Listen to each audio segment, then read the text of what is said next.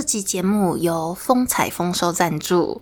哪集不是由风采丰收赞助？没有啦，风采丰收是我的副品牌之一。如果你第一次知道风采丰收的朋友呢，请上网搜寻风采丰收。你可以上我们的 IG 或者是虾皮，我们都有商城。那它是一间专卖日月潭红茶的呃网络商城。那我们有推出以红茶为基底下去做的花茶。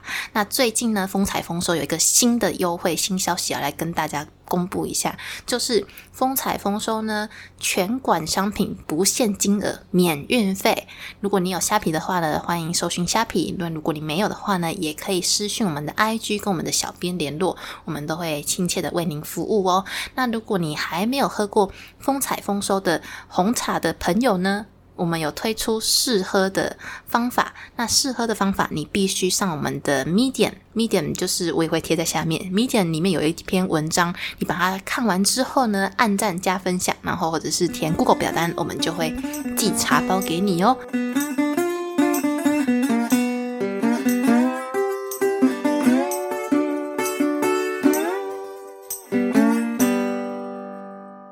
Hello，各位朋友，大家好，欢迎收听《先干一杯》，我是先干一杯主持人雨峰。大家母亲节快乐！母亲节有没有去哪里玩？如果有去哪里玩的，欢迎留言给我。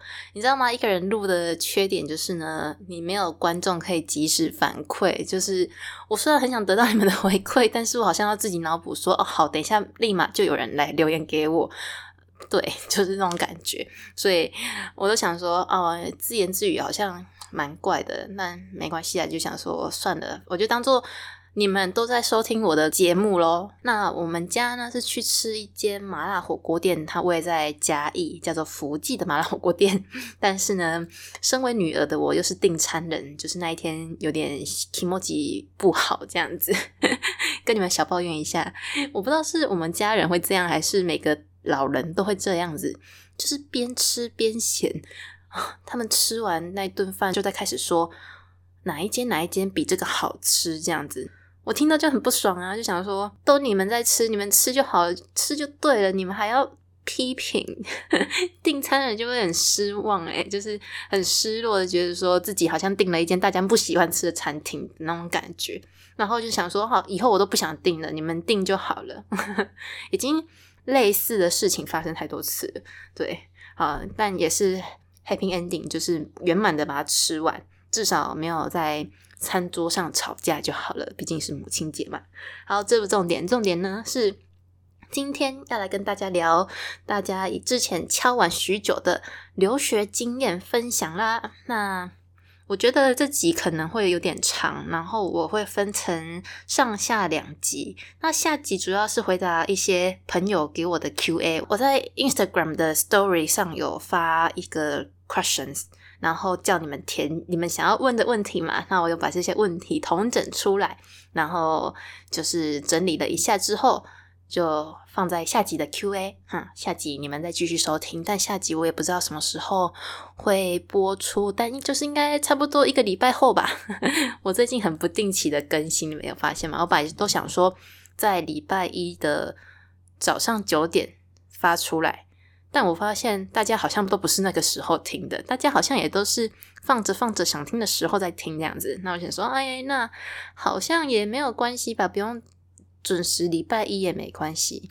但我真的是今这周本来是要礼拜一上的，但礼拜一真的是有点太忙太累了，又加上我我通常都是星期日录，然后录完之后马上剪，剪完之后呢，我就会赶快赶快上架，然后大概礼拜一就播出这样子。但这个礼拜因为母亲节，加上周六我又去台南玩了一趟，所以就没有时间录音。对我表姐来来嘉义找我，然后我们就去台南玩。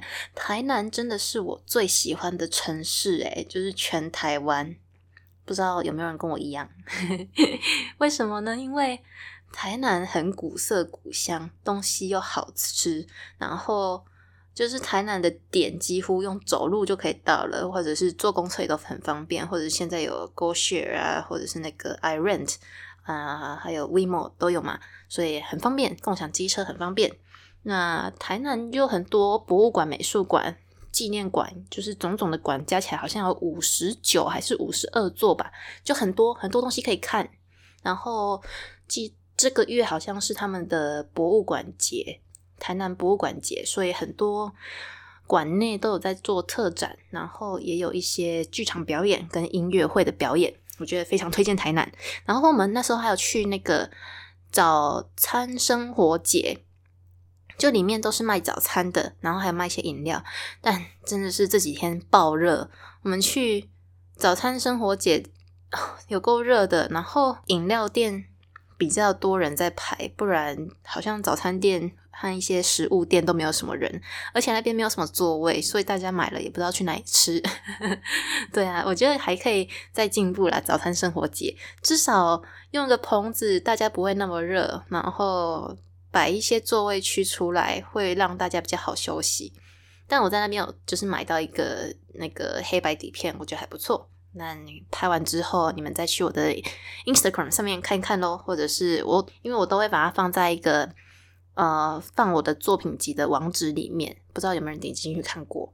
那里面就是很多我旅游各地的照片。对，你们有兴趣的话，可以去我的 Instagram 上面的。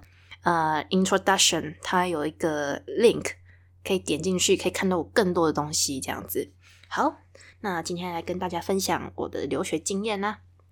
那大家如果呃有听过以前的。Podcast 的话，或者是认识我一点点的朋友的话，应该都知道我是呃，在大二下学期至大三下学期，在日本的长崎县佐世保市留学了一年。那我是用学校的交换留学制度去的，所以是不用缴学费，只要缴台湾的学费就好了。那去那边的话，就是生活费自理，住宿费自理，但学费就是不用，所以很推荐给你正在。大学的朋友们，或者是你还在求学，你读硕士班，硕士班也可以申请，就是交换留学这件事情。而且不是你不一定要读语言系，外系也可以。我们很多来日本交换的同学，他们有些是体育系啊，然后有些是财经系，反正只要你跟日文系的人一样，你去考那个留学考，但可能需要一点点日文的能力。但如果有兴趣的话，应该会。可以再利用课余的时间准备日文。那日文通常他们都要求 N 三左右的程度就可以了。那呃，我刚才也有说过，我会把 Q&A 放在下集嘛。那你们下礼拜再去听下集。那这集主要是讲一些我的过程。嗯，我就是把嗯一年的种种，然后 讲出来这样子。因为我真的不知道有什么什么 Q&A 可以分享给大家。那我也不知道大家对好奇呃海外留学是什么点这样子。那我自己其实从很小很小的时候就蛮想出国留学的。那有人问我说，当初为什么读日文系？我觉得这边也要跟大家讲一下。就我当初读日文系，就是学日文的理由呢，很简单。我高中的时候就是爱上摄影。对我接触摄影大概至今差不多十几年有了。那我高中时候非常喜欢摄影，那当时我喜欢的摄影师又比较偏日本居多，像像冰田啊，然后荒木经惟也都是日本人嘛，然后川内伦子也都是日本人，所以呃，自然而然就觉得对日本有一个憧憬，想要去日本。探索更多，然后有机会的话，也可以去日本学摄影。我当时高中的时候是这么想的。那高中的时候就是要考学测，那学测就是面临到我要填什么科系。我那时候想说要填摄影系，啊，偏哇，台湾没有摄影系这个东西，只有那种比较类似的，像你可能读广电啊，你需要摄影拍片，但我这些都不是我想要的，我想要。纯粹创作摄影，但台湾好像真的没有比较接近的。我勉强图填了几个图文传播，就是比较偏印刷、出版这类型的。那我第一个填的就是日文，要么就是上图文传播系，要么就是上日文系。那我的分数就是上了日文系，好，所以我就先读了日文。这就是我读日文的原因，就是因为喜欢摄影。虽然听起来好像很绕，对不对？就是哇。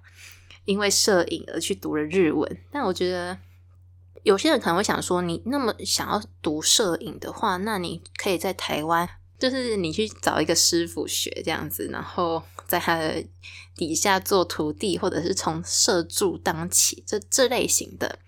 但我发现我好像不是喜欢拍照技术，我不喜欢就是为拍而拍，嗯，我不喜欢操作那些机器，我喜欢创作，我喜欢把，我是喜欢。拍拍我想拍的东西，所以我我之前也有说过，我没有很喜欢像那种商业摄影啊，就可能要接婚纱摄影或者是呃商品摄影这种，因为都不是我想拍的。我是喜欢体验人生，然后在人生中我可以看到一些我想要表达的东西，那借由摄影这个东西呢来传达给大家，这是我喜欢的摄影。那我很喜欢摄影的原因是，呃，摄影可以。让我很认真的看一件事情，我可以透过那个镜头一直盯着它，我在那边等好几个小时都没关系，就为了拍出一张我想要拍的作品。这就是我喜欢摄影的理由。那，嗯，就是因为喜欢摄影，所以读了日文。好，那有人问说为什么会去日本留学嘛？就很简单的，就是因为读了日文系，那想要跟日本近一点。那加上又可以练习日文这件事情，所以我就到了日本留学这样子。对，那日文系就有一些留学的机制啊。我觉得如果有大家有兴趣想要读好一个语言的话，之前可能也有讲过。嗯，语言，我觉得语言在任何一个国家、任何一个地方，不管你有没有出国留学，不管你有没有到国外走过都好，我觉得。只要你有心，都可以在国内把一个语言学好。但我所以，我从还没有去日本之前，其实就稍微可以讲一点日文的，就是不怕不怕生的讲日文，就不会 K K 的这样子。就但当然有一些单字我还是不懂啦。就是去了那边之后，加上环境熏陶，当然就是有一些单字比较不常用的单字有学进去。但我觉得，我觉得在台湾就可以把日文学好。那后来我去到日本之后呢，呃，我那时候是大二下学期去的。那去的我永远都记得，就是第一天呐，因为第一天我要就是飞过去嘛。那飞过去，大家可能就想说，应该会有爸爸妈妈欢送之类的吧，目送我出国。我跟你说，我妈真的是，我不知道我妈在干嘛。我妈有。呃，不错的，从嘉义，从从嘉义，然后到台北，她住我亲戚家这样子，然后到台北之后，他本来想说隔天要送我到机场，就他隔天起不来想睡觉，他直接叫我坐计程车去机场，所以我就是自己一个人扛着行李，然后到了机场，然后到了机场之后自己一个人飞去，然后飞去的时候呢，我记得第一天。第一天我就想家，因为第一天真的太可怕了。去到那边没有网络，然后没有 WiFi。其实我觉得，如果之后有经验的话，我可以告诉大家，如果你要去留学的话，在台湾先买好大概两三个礼拜的网卡，然后到那边之后你就不怕了，因为办手机什么的也大概都要两三个礼拜。我那时候就不知道为什么，好像。没有意识到我到那边需要网络，我就没有在台湾买网卡，我就直接过去了。那过去就是超想家。我第一天真的是在睡觉的时候，我就边想着为什么我要来到这个地方？为什么我才第一天而已，我还要面对这一年？我就开始在想说，哇，我的一年好长哦。然后每天每天都想要回台湾，但每一次的睡觉完之后呢，就有比较好一点，这个想家的念头就比较消掉。但真的是。刚去的时候真的很想家。那我在学校读的科系是观光相关的，我们叫国际观光。然后，呃，学校里面很多很多留学生，那日本人大概学校学生的一半，那另外一半呢就是留学生，因为我们是。走走国际学校，所以很多韩国人啊、中国人，哎，其实中国人跟韩国人占蛮大数的。那台湾人就是被归类为其他，其他就是像越南、然后香港，还有台。湾，我们这些人就叫其他这样子，就蛮好笑，因为我们的那个数太少了，他画不出一个圆饼图来。那我那在那边也很多韩国朋友跟日本朋友，对。因为我们我们学校是没有分什么留学生要修什么科，然后本本国生日本的学生要修什么科，就是你可以跟日本学生一起修都没关系，只要你听得懂的话就好了。嗯，那我在那边呢，就是修了观光科系之余，我还有修韩文，那还有修一些日文相关的课程，这样子。嗯，我很幸运的是回来学校都可以抵掉学分。其实我那时候。大二去有一个原因是我想要赶快回来，才不会延毕。因为大部分人都是大三下学期去，然后大四下学期回来。但这样的话，我很怕会延毕。那我那时候就是不想延毕，所以我就赶快去，赶快回来。对，然后在学校读观光科系嘛，就是读书之余呢，我平常还有去打工。我觉得打工的话。我分在下集的 Q&A 好不好？我觉得打工也蛮有趣的。我觉得最最印象深刻的是，嗯，当然学校整个过程都很好玩，可是我觉得我在那边的旅行更好玩，就是因为在那边一年嘛，我一年整个一年都没有回家，就没有回台湾。有些人可能还会中间寒暑假回去个台湾一两次这样子，但我是完全没有，因为那时候是。穷学生，我不想花那个机票钱。那我妈也说 没关系，你就待在日本就好了。反正花机票钱是浪费，反正 一年就要回来了，没必要花那个机票钱。所以我就想到，好，那没关系，我就在那个日本一年。那我那一年呢，就是去各地旅行。我没有整个日本都跑过，但我跑了。我一开始就是把我的长期的家门关起来。然后拖着行李箱，我先去了韩国十天。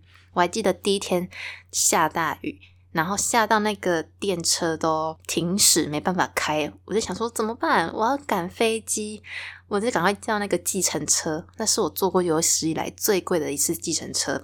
我那次坐了大概嗯六千块左右的日币，我就除以三好了，大概两千多块台币。我坐过最贵的计程车，诶对，然后计程车司机人很好，因为那天下大雨嘛，我基本上都是淋湿的状态。我一上车，他就给我毛巾擦，就 很贴心的一个司机。然后他还问我说：“你的班机几点？”我说：“要赶快，要赶快，要差不多三十分钟以内一定要到。”就我们大概开了三十分钟左右的车程，然后他就他就。说好好好，我尽量。可是他还是开很慢，因为我觉得日本人很守那个交通规则，他们不敢超速，所以就我就一直很紧张，很怕错过班机。但好险有赶上。那到韩国的时候，我在韩国玩了十天嘛，我开始去釜山，然后有去昌原，也有去仁川，也有去首尔，就玩了十天之后，我就回来日本。那我回来日本，我是回福冈，因为我那时候在长崎嘛，所以嗯，我们飞韩国都是到福冈飞。那福冈的话，嗯，如果对日本地理不熟的朋友，你们可以去看一下日本的地理图。因为日本很长，大家都会想说东京跟大阪很近哦，其实没有，东京跟大阪没有很近哦，大概两三个台湾左右的的距离哦，应也是蛮远的。那我那时候是在九州留学，九州的长崎，就是日本分为，好，你们现在把日本地图打开，日本最上面是北海道嘛，那中间是。本州，本州的下面有四国，四国下面有九州，所以我是在九州长期留学，然后在福冈坐飞机到韩国嘛，所以我回来也是在福冈。那我回来福冈之后呢，我就从福冈坐夜行巴士，夜行巴士就是晚上开的巴士，那晚上开开开开到名古屋，总共开了十三个小时。那一趟也是我下定决心以后不坐夜行巴士，有点被吓到了，坐那么久，然后屁股痛死了，椅子也很小，然后跟旁边的人很近，我觉得好险那时候不是疫情，不然可能就蛮危险的。而我觉得我那时候很幸运的是，我去的那一年刚好是日币最便宜的一年，就大概二十五吧，诶，一千块日币等于两百五的台币，就是算便宜的。那现在好像是一千块日币兑上两百七十块的台币。对，就是我那时候去是日币比较便宜的时候。然后那时候就坐坐去名古屋嘛，然后名古屋我去见了一下我的朋友。那见完之后呢，我就从名古屋再坐电车去静冈找我的一个日本朋友。那我的日本朋友就是我旅途都是一个人去，然后在在当地找当地的朋友。我在静冈就是住我一个日本朋友家，他们家很大，是一个教会。然后刚好那几天有他们那个小镇的类似。祭典吧，就是像神明生日这样子，所以我们就参加了一场庙会，大概玩了三天的庙会，每天都在外面跑来跑去，就是抬轿啊，然后跟着他们一起跑，跟着他们一起喊这样子。因为我朋友会在轿上面打，诶，不是打鼓，是在轿上面吹直笛，我就反串学他们，就反串日本人，然后跟他们上去打鼓这样子。然后没有被发现，其实我是外行人，我根本就不会打鼓，但就是跟他们一起玩很好玩。我回家的时候，他妈妈都会煮日本料理给我们吃，因为他家他们家就是传统的日本人这样子。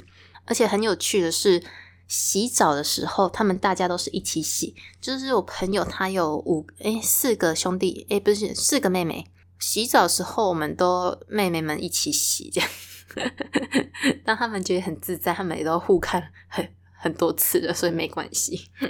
反正就是很有趣的是洗澡一起洗啦。好，那几天过后，我记得那几天好像有点算，哎，不是过年，只是。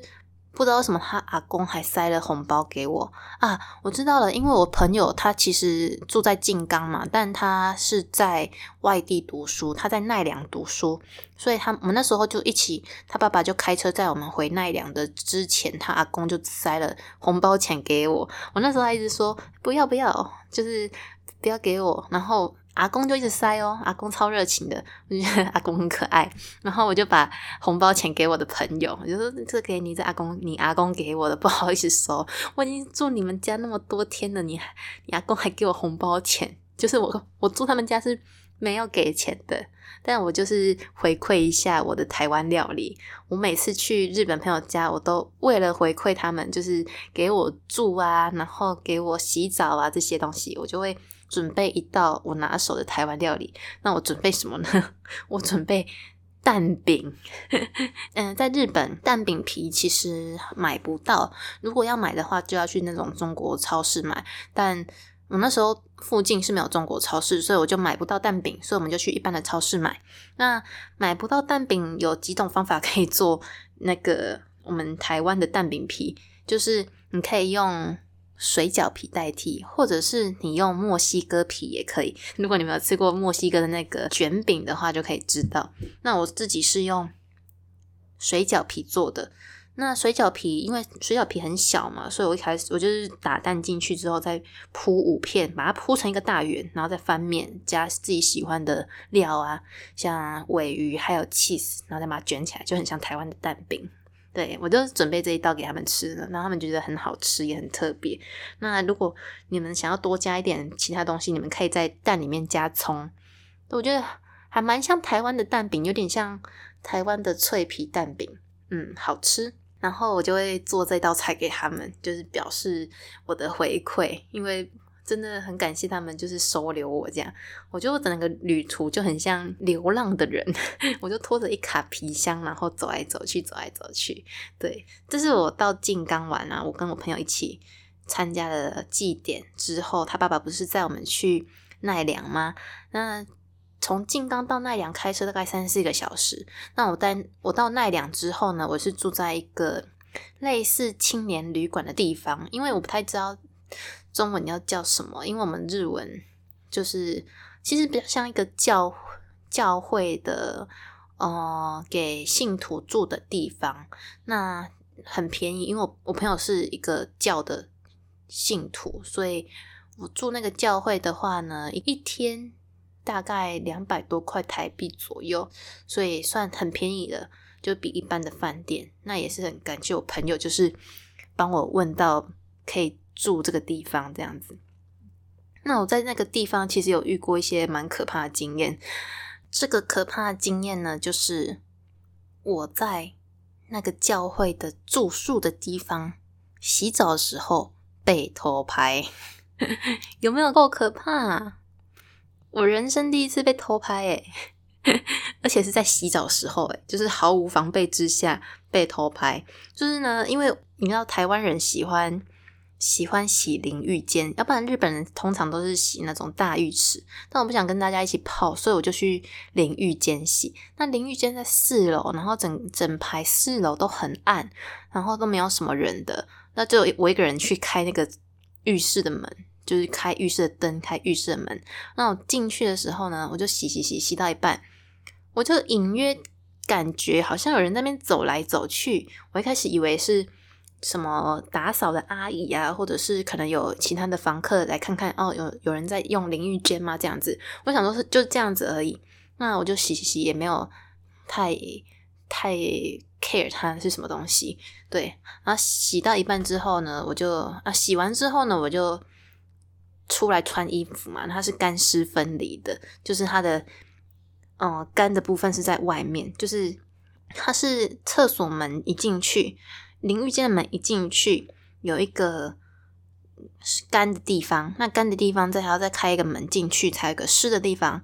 然后那时候是在干的地方要穿衣服的时候呢，就感觉有人走到我的门口，因为我可以感觉到那个阴影，它其实下面有一一道缝蛮大的，就那种通风缝。然后我就想说，那个人他干嘛停在我的门口？我一开始想说是。鬼吗？还是什么的？他想说，哎，没有啊，鬼应该是不会有影子吧？所以我就想说，哎，他不动，那我也不动。可是我那时候真的是没有穿衣服，所以我应该是失策了，我应该要穿一下衣服的。反正他就不动，然后我就跟着不动，我就在那边看，说他到底在干嘛？我就看看看看，看到那个缝的下面的时候，就是我下面有一道缝嘛，我就看到下面的时候，就是有一个手机的镜头对着我。我真的吓死了！我那时候当下我就是踢了一下门，然后就说是谁，然后他就惊慌而逃，他也被吓到这样子。他想说，干这个女的也太凶了吧！但我后来想想，我失策，我应该直接把他的手机抢走。但我其实我那时候很怕抢走他的手机。他会破门而入，而且我加上我又没有穿衣服，其实蛮可怕的。我也没办法直接跑出去跟他对峙这样子，所以我就只能吓他，然后在之后再处理。然后我吓完他之后呢，我就赶快穿好衣服下去楼下，然后跟楼下的管理员说，我就跟管理员说，管理员，我刚刚在洗澡时候被偷拍，然后那个管理员就看了我一下。然后就是说啊，真的很对不起，让你遇到这种事，真的很对不起，很对不起。那时候我傻眼，我想说有什么好对不起啊？又不是你错，然后你也没有要解决的意思。所以后来我就隔一天，我还跟我朋友去蓝山玩，就是阿拉西亚嘛。我去蓝山玩完之后，我才回来奈良，然后我朋友才带我去警察局报案。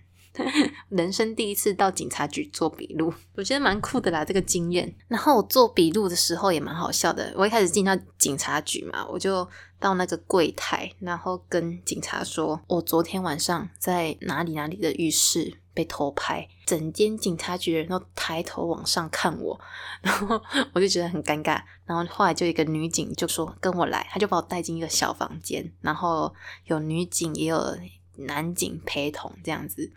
他就开始问我一些细节啊，几点几分啊，手机大概长怎样啊？那你之后出来有看到什么什么人吗？那那边有没有监视器啊？这类型的话，就是他会问的很 detail。嗯，就是你做笔录之前，其实都要签一个你没有在说谎的这个证明书，就证明你说你等下说的每句话都没有经过说谎。如果说谎的话，会受到严厉的惩罚，什么什么之类的这种切结书之后，才会开始帮你录音做笔录。那我觉得他们警察。蛮亲切的，他们帮我做笔录的时候，还有女警陪同，就是怕我可能太可怕讲不出来什么的，所以有一个女警陪在我身边。然后我朋友有陪我去，所以那种比较艰涩的日文，他会帮我翻译。就很不幸的是，那边没有监视器，所以没办法找到这个人是谁。他们警察人很好，之余他们还一直跟我道歉，说不好意思，让你在日本发生这种事，真的很不好意思。我想说，日本人也太爱道歉了吧？管理员跟我道歉，然后警察跟我道歉，对，但警察至少有帮我做笔录，还不错。因为管理员什么事都没做，但我觉得很幸运的是，我就省下了那几天的住宿费。他们旅馆最后就不收我钱，这样子。其实一开始要去警察局之前，我朋友问我说：“你觉得要去警察局吗？”我后来想一想，还是必须去警察局。我觉得。嗯，虽然我自己心理状况是没事，但是我怕以后会有一些受害的人，所以我觉得必须去警察局。我觉得日本人反而很多都会选择沉默，就是不说。诶，因为我朋友竟然会这样子问我，就表示说他可能有想过说这件事情可以不说吗？这样子，毕竟是他介绍我去这个旅馆的，所以对他也是蛮不好意思的。但我觉得。他也蛮支持我这个选择，就是后来还是必须去警察局把这件事情说出来。我觉得那时候很感动的是，他问我的时候，我就说我觉得还是要去做，还是要去警察局做笔录，因为就是是一件算是犯罪的事情发生吧。然后他就说，对，他也觉得必须要去，就虽然说呃旅馆可能是他认识的人什么的，但。可能会影响他们名声啊，他们不想把事情闹大这样子，但还是很支持我说该做事就是要该做这样，所以他后来也是陪我去警察局，再寄个明信片给他好了。好，这就是我很感谢我朋友的地方，就是一路上我觉得很幸运的是，我到哪里都有朋友可以见啊，然后到哪里都有地方可以住，就是四海为家的感觉，那也帮我省了不少的旅费。后来我就在。奈良待了一两个礼拜之后，我就搬到大阪，然后玩完大阪跟神户之后呢，我就回到长崎的家。其实我去之前，我就把所有的机票跟住宿都订好了，我就是生怕哪一天我真的在旅途中破产的话，至少我还有地方住，至少我还回得了家，就是那些中间的吃饭钱啊，就是可以省的。但飞机票不能省嘛，就是如果你们想要出国玩的话呢，就是一定要把机票订好、住宿订好，然后吃的话可以省的这种概念。后来回来之后，我觉得旅途中还是很多好玩的事情，但是在这边讲好像讲不完呢。我觉得很印象深刻的是，就是我不是去静冈吗？然后我是坐电车去的，在电车上有遇到一个阿伯，还蛮可爱的，他就看我一个人。搬着这么大的一个行李箱，然后他就问我说：“啊，你是从欧洲回来的吗？”我就说：“不是，我是台湾人，然后来日本旅行这样子。”然后他就很开心哦，好像遇到一个知己还是怎么样。他就说：“哎，那我可以跟你用英文讲话吗？” 我就想说：“阿贝，我从头到尾都会用日文跟你讲话，为什么你要用英文跟我讲话？” 他他硬要用英文跟我讲话，他好像就是想要练他的英文的感觉。我就说：“好啦，我就用英文跟你讲话。”然后我就觉得。很很困扰，因为我的英文没有比日文更厉害，是有种硬要讲的感觉。那暑假玩完一个月之后呢，我就回到坐飞机回到长崎，然后就紧接着开学。那开学我们下半学期呢，就是还是有一些呃留学生会来，因为有些留学生是待半年，所以我就在下半年的时候呢遇到。几位还不错的中国留学生这样子朋友，然后在学校，我记得后期有一个比较重大事件是，就是学校有一个祭典叫做开国祭，有点像我们的运动会的感觉。然后在运动会呢，就有很多活动，我那时候就报名参加了一场辩论大赛，也是蛮可怕的一场辩论大赛。它辩论大赛它不像。不像两个人在辩论，它是比较像演讲比赛，而且我的题目非常敏感。我那时候讲了一个题目叫做“台湾是一个国家吗？”我用问号。然后这个题目就是我这个主题也是没有要给大家一个答案。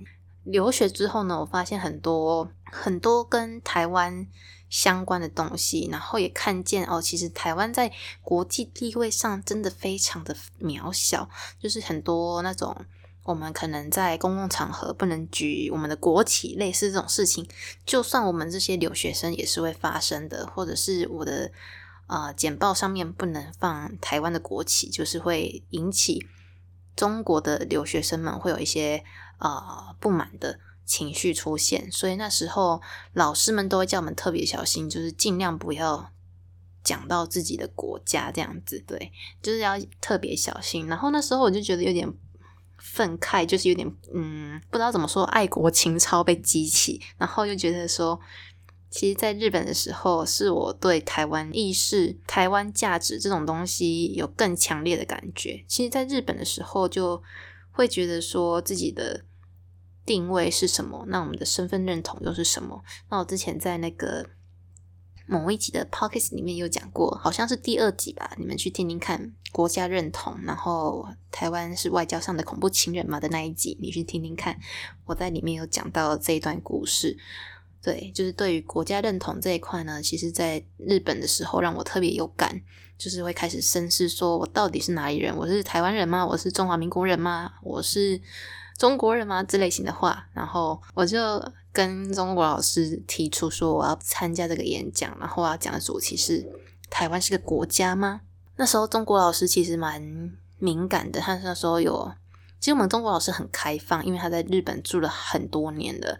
可是他对于要讲这类型的议题，他怕很为难，就是你台湾方会为难日本方，因为还是有很多中国朋友嘛。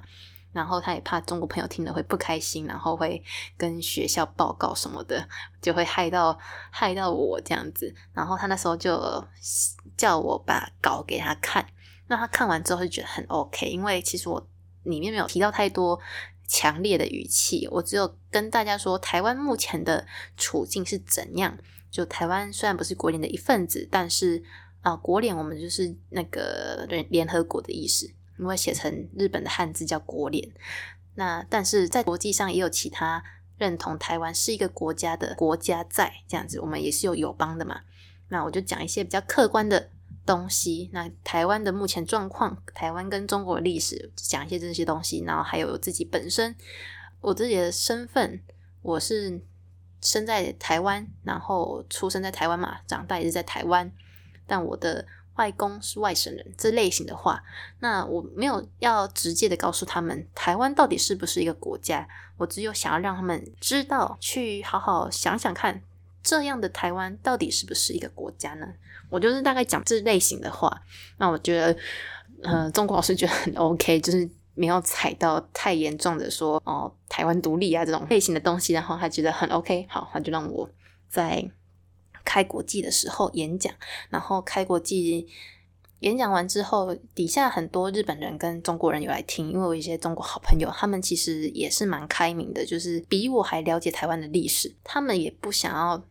战争，他们想要和平，那他们不管是谁都好，他们就希望我们可以和乐融融的相处的那种感觉。那他们也没有强求说你跟我是同一个国家，但是我们就想要在一起的那种感觉。我不知道那感觉怎么说，诶就好像情侣这样子嘛，就好像硬要在一起这样。其实那边的中国朋友对我也都蛮好的，就是过年的时候啊，都会叫我去。他们家吃饭，因为过年在日本，日本不太会过农历年嘛，日本都是过新历年，所以那时候农历年就是要么就是跟韩国朋友过，要么就是跟中国朋友过。那中国朋友很热情，他们都煮一桌菜，然后就问你说：“啊，于峰啊，要不要来我们家吃饭啊？”就超热情的哦。对，我们就去他们家喝酒、吃饭、聊天这样，然后会聊台湾的历史啊、台湾的政治啊，然后他们也会聊一些他们中国的历史、中国政治。对，对于比较一些开明的中国学生来说，是可以聊政治的。那有些中国学生也是比较偏向像小粉红这样子，他听听不进去你你什么台湾是一个国家这种这件事情。对，这就是那时候演讲的过程。然后结束之后，很多。日本人就给我一些回馈，就有人在路上遇到我，就会说：“我刚刚有听你的演讲，真的讲的很棒。”这样子，就是很感动。我那场演讲拿了第二名，这样虽然没有到第一名了，但还 OK，拿了第二名，至少至少突破自己，就是在台上讲日文这一块。然后后期之后，其实我们还学校还有一个课，我觉得蛮好玩的，它叫做。